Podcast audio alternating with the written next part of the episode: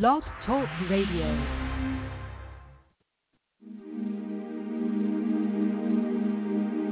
Go with Angels is more than the title of Mary Brotherton's debut book. It's her wish for you and your loved ones. Join her on her podcast every Friday at 11 a.m. Eastern Time as she talks about angels and messengers from the spirit world. Of course, she'll talk about her book and the inspiration behind it, too. Call 516-418-5651 after 11 on Friday mornings to share your stories about angelic encounters.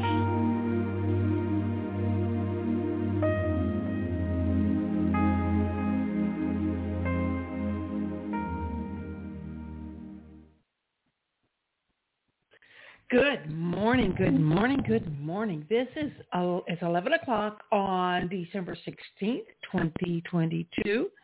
My name is Mary Brotherton. I am the author of Go With Angels, a book of short stories about angelic encounters. You can buy a copy of my book if you're interested. Um, the, the information is in the description of the show. But I mostly want to talk with you today about Christmas miracles. Call me at 516-418-5651. I'm going to play a quick little commercial to give callers a chance to call in. And if I get a caller, we'll just talk, talk, talk. And if I don't get a caller, then it'll just be me and you'll have to listen, listen, listen. But here's Tony with a little information about Newsly. Have you ever read a web article on the internet that really spoke to you? No, I mean really spoke to you. Well, let me tell you about Newsly. Newsly is the new and incredible audio app made especially for iOS and Android. Newsly picks up web articles about the most trending topics throughout the entire internet. And at any given moment, Newsly reads those web articles to you in a natural human voice. Browse your favorite articles from topics you choose. Stop scrolling, start playing, start listening, and start learning. And Newsly has podcasts as well. Explore trending podcasts from over 40 countries. Our podcasts, unscripted, coffee, candy, and creative, and on demand are there too. Go to www.newsly.me to download and use Newsly for free now. And if you use promo code BUNEKERADIO, all one word and with caps, receive a one-month free premium description. For the first time in the history of the Internet, the web becomes listenable. Listen and learn with Newsly. Thank you so much, Tony. And I want to tell you folks, uh, since we're talking about miracles, this wasn't necessarily a Christmas miracle, but I believe it's a miracle. Tony came into my life when I needed some help more more than you can imagine. And he was right there, Johnny on the spot. He has now taken over the show for Unscripted on Thursday nights. He loves it as much as I love having him work on it. But I want to uh, kind of go back for just a second and remind you that, you know, last week we talked about my junkyard Lexus, which is a story in my book, Go With Angels. I also talked a little bit about the number one, specifically 1111, and how it appeared when my co-founders and I were creating bUneke. I know, I know I promised you I'd tell you more about angel numbers today. But I've decided to save that for next week because today I want to talk about miracles, specifically Christmas miracles. And the reason that I, have changed up is because I have this, I, I got a message. It was a very subtle little bit of information in my head that said, talk about Christmas miracles. And I know there are people that may not believe in miracles. They may not believe they exist. And they may not believe in Christmas or the Christmas spirit. But let me tell you, first of all, what the dictionary defines as a miracle. It's a surprising and welcome event that is not explainable by natural or scientific laws.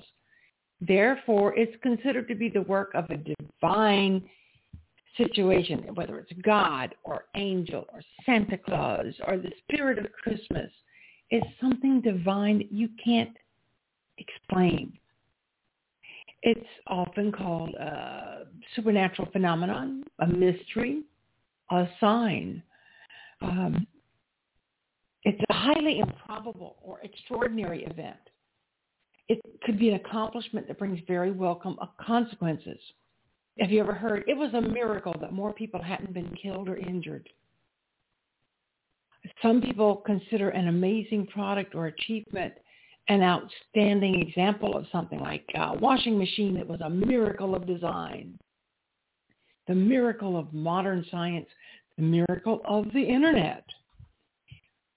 So how is that different from a Christmas miracle?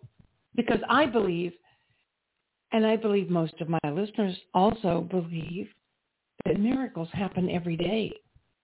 It's a miracle we wake up in the morning sometimes the way we live our lives, the way we misuse and abuse and mistreat our bodies by not feeding it properly, by not taking the, the proper amounts of exercise and oxygen, breathing, taking rests, If we don't, you know, if we push and push and push and burn our candles at both ends and whittle away at the middle, it is a miracle we wake up some mornings. My friend Jennifer her husband, Bob, has had numerous heart attacks. He's had so many heart attacks that the last time he had a heart attack, the doctors said it's a miracle you survived. There's nothing more we can do for you except handle your situation with medication. There's no more room to put stents in his heart to help with the blood flow. Bob is barely 65 years old. My own father was 60 when he died. He died of a heart attack, but he also died of a brain tumor. Now, my father believed you eat what you feel like eating, you work hard, you play hard, you drink hard, you smoke hard. He died very early. It was probably a miracle that he survived as long as he did. My own sons have survived many near-death experiences. And uh, if you want to get a copy of my book, Go with Angels, there are stories in there. And there will be more stories to come because I didn't put them all in the book at that time. Would have made it very big. It would have made it very difficult to, to for anyone to afford to buy. I want people to read these stories and enjoy them and learn from the little lessons. Every story comes with a lesson at the end. But back to what is a Christmas miracle? It's when some highly unlikely stroke of good fortune happens right when you need it, where you want it most, simply through the magic of Christmas. Now, this can be applied to an actual miracle. The characters involved may not be entirely human, like angels. Angels that stop cars from killing youngsters angels that pull young people, children out of the way, angels that take on the form of little puppies and walk your child through what could have been disaster. I have some stories that will be coming in my future books uh, about the miracles people receive specifically at Christmas time. But today I want to share something. I want to share some two, uh, two well, I'm not sure how many stories I'm going to have time for. But I want to tell you one story that I think is pretty miraculous. It started out many years ago when I was not yet married into the family. I was the the fiance of the uh, you know my husband's fiance, and I had no money. I had lost a job that I, I really thought I needed. And I just didn't know what else to do. So I started combing the internet for stories. My first thought was the story of O. Henry, the gift of the Magi. And that's a, sto- a miracle in itself. It's a short story. It's longer than most of my short stories. But it's the story of a young couple who want to give each other wonderful gifts for their very first Christmas. They have very little money. Then, although the story was written many years ago, uh, let me see if I can find out when it was written. I I, I love O. Henry. Uh, I love his stories, but I don't know when he wrote uh, them. But I will say he lived in the early uh, to late 19th and early 20th century. So the story, The Gift of the Magi, was probably written in um, uh, probably in the early 1900s. And I just do a little quick check here on the internet and find out it was okay. Well, the the protagonist was being paid thirty dollars a week. Then he took a pay cut and was only making twenty dollars. So this story tells of this young couple and how they deal with the challenge of buying secret gifts for each other with very little money. And it, it's a twisty story. It was written in 1905. Okay, so early, early 20th century. Things were different then, but the story holds true in the 21st century, which was when I was with my husband um, as his fiance, and I had no money. So I, I looked up that story and I uh, shared it with my in-laws. I just said, "This this is the the only gift I can give you this year." Well, my mother-in-law loved it so much. She said, I want you to read us another story like that next year. Well, I ended up doing something better. I wrote a story for our, they were not my original stories. These were stories that I found and I shared with them. Everybody in the family, and I always now ask who's coming for Christmas so that I can make sure that I have a story for every person in the family to read. And every year that we've been together, we have read these stories. I remember one time I wasn't going to be with the family for Christmas. I was going to be with my mother. We weren't coming back to my brothers and family for Christmas that year. So I sent the stories on for them to celebrate, and they were a flop. My mother-in-law said it's because I wasn't there. Maybe, maybe not. But we've been together 22 years. So for the better part of 20 years, I have shared amazing stories that other people have written about Christmas and Christmas miracles and uh, everyday miracles.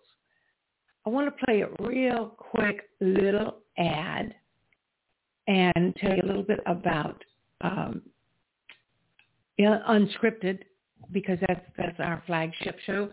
And then when I come back, I'm going to read you someone else's stories about Christmas miracles. bUneke Radio brings you unscripted conversations with world changers and difference makers.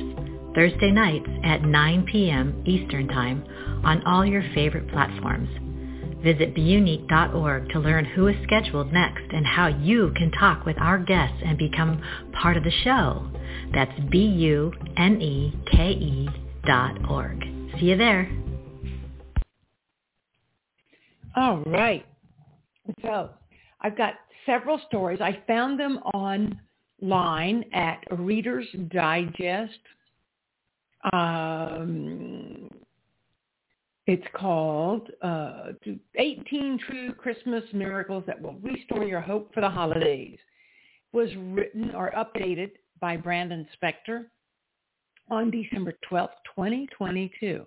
These are true stories that prove that a well-timed letter, a handful of pennies, or a single gust of wind can make an ordinary Christmas a cherished memory.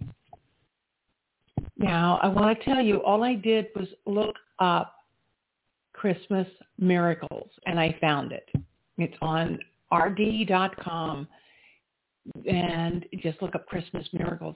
And I'm just going to take their word for it and see what comes up in the time that we have allotted for the show, which I have about 15 minutes. And if anybody wants to call as I'm reading, please call in. We've got 15 minutes to talk, and we can talk about a lot in that length of time. My number is 516-418-5651. I'll be here for another 15 minutes. And then I'm going to go visit one of my miracle makers. Uh, Martha Watts challenged me to complete my first book. And she, we asked, you know, I asked her which book, and she said, "You know which book?" And I did, and that's why I did my I go with angels. This one's called The Mail Train's Gift. My mother told me this true story from World War One many years ago. Christmas 1917 was coming, but because her brother Archie Kleichman was missing in action and presumed dead, the family was not going to celebrate. The townspeople of Parker, South Dakota, always joked that the small town postmaster read all the postcards whenever the mail train came into town. On that Christmas Eve, he lived up to his reputation. The family was always grateful that the postmaster, instead of waiting for the rural mail to go out the day after Christmas, called my grandmother and told her that Archie was being held as a prisoner of war. Archie even wrote on the postcard that he was well. Of course, my mother said that turned out to be the best Christmas ever. Archie came home after the war and lived to a ripe old age. That story was submitted by Kay Johnson from Parker, South Dakota. Now, I'm going on to the next story because there are no callers, but if you want to call, we've got time. 516-418-5651. I'd love to talk with you about how angels are a part of your life or if you have received a Christmas miracle. They happen all year long, but at Christmas time they seem to be especially important. This story is called A Season for Mercy. Polly, my stepmom, suggested the sweetest name, Mercy. We soon learned it was just what this new boxer pup would need. My parents' rambunctious dog would bolt out of bed and go, go, go all day long. So when they brought home a Christmas tree, they expected chaos. To their astonishment, Mercy didn't seem to care. She paid no attention to the tree suddenly growing in her living room, nor did she react to the fancy present under it, including a wrapped box of milk bones. Dad and Polly were wary. They'd never had a dog that didn't force them to move everything to higher ground as if they were expecting a flood. But Mercy seemed oblivious. A few days before Christmas, Polly woke as usual. She passed the dimly lit living room and then stopped cold. Glancing back into the room, she saw that every last present was gone. Only the tree was still there. Had they been robbed? Why hadn't Mercy barked? Where was she? Had the burglars taken her? Her thoughts frantic, Polly noticed a scrap of ribbon on the floor, then a bit of torn wrapping a few feet away, some glitter beyond that. The clues all made a trail leading toward the back door. Polly flipped the switch, bathing the backyard in light. The perpetrator's head lifted and froze. Alarm and guilt made her eyes wide. Oh, yes, it was Mercy. She lay under her favorite tree in a fluffy nest of shredded wrapping paper, chewed up boxes, and curling bits of ribbon. Presents, pawed from their packages, were strewn among tattered bows. Beautifully wrapped boxes had gaping holes, fragments of tissue paper mixed with the last remaining evidence of gifts. Clearly, Mercy's self-control had failed. She'd silently carried one package after another out the doggy door so she could pillage in private. Anything edible was gone, including cookies, chocolates, candy canes, and four pounds of milk bones. Nature took pity on Mercy, and she survived her midnight snack. My parents were so grateful they laughed off the ruined presents. Only one problem remained. With all the gift tags destroyed, how could they send out thank you cards? Mercy presented the problem, so Mercy provided the answer. A few days later, Polly returned to her easy chair to find Mercy guiltily licking a plate where a donut, a donut had just been. Polly snapped a picture of the shamefaced pooch and used it to make thank you notes. Caption read, thank you for the question mark. Inside the whole story was explained. We all had to laugh and everyone shared the sweet reminder that amid all the gift giving, it really is a season for mercy. Now, you know, this makes me think about customs and, and traditions. I told you about my tradition of giving, sharing a story with my family at Christmas time. Interestingly enough, it's only something I do with my brothers and family. It's not something I do with my mother's family. It's not something that went over well with my brother-in-law's family, but it it works with us. This story, I don't remember when it was written. It doesn't say when it was written, but it talked about giving gift card or sending thank you cards for Christmas gifts. Nowadays, we barely say thank you in a text. We might say thanks for the gifts, thanks for thinking of me, but the traditions of sending out Christmas cards have sometimes gone by the wayside. A lot of people don't like to do that because of the trees that are wasted in the need for printing cards. Um, but still, a thank you it goes a long, long way. I don't send Christmas cards anymore for a variety of reasons, and I won't share those with you now because it's not important. But what I do like to do is take a photo of all the Christmas cards I get. I wait till I'm pretty sure I've gotten all of them, and then I post them on Facebook, and I tag everybody who sent me a card and say thank you that way. I'm going to move on to another story. It's called Our Pennies Made All the Difference. But first, I want to give you the number. We still have about eight minutes of the show left. Lots of time to discuss your Christmas miracle. 516-418-5651 if you want to call and talk about your Christmas miracles or your angel or your Christmas traditions. Pretty much anything goes. Okay, this story is called Our Pennies Made All the Difference.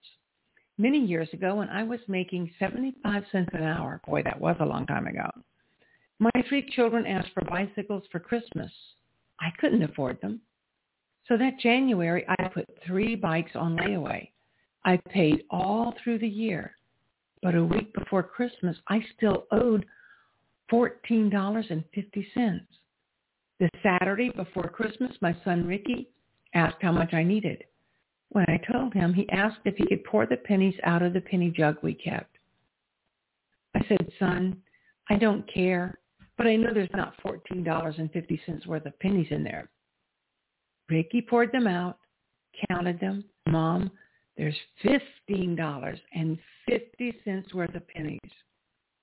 Ecstatic, I told him to count out $1 for gas so I could go get bites. I've always thought of this as our little Christmas miracle.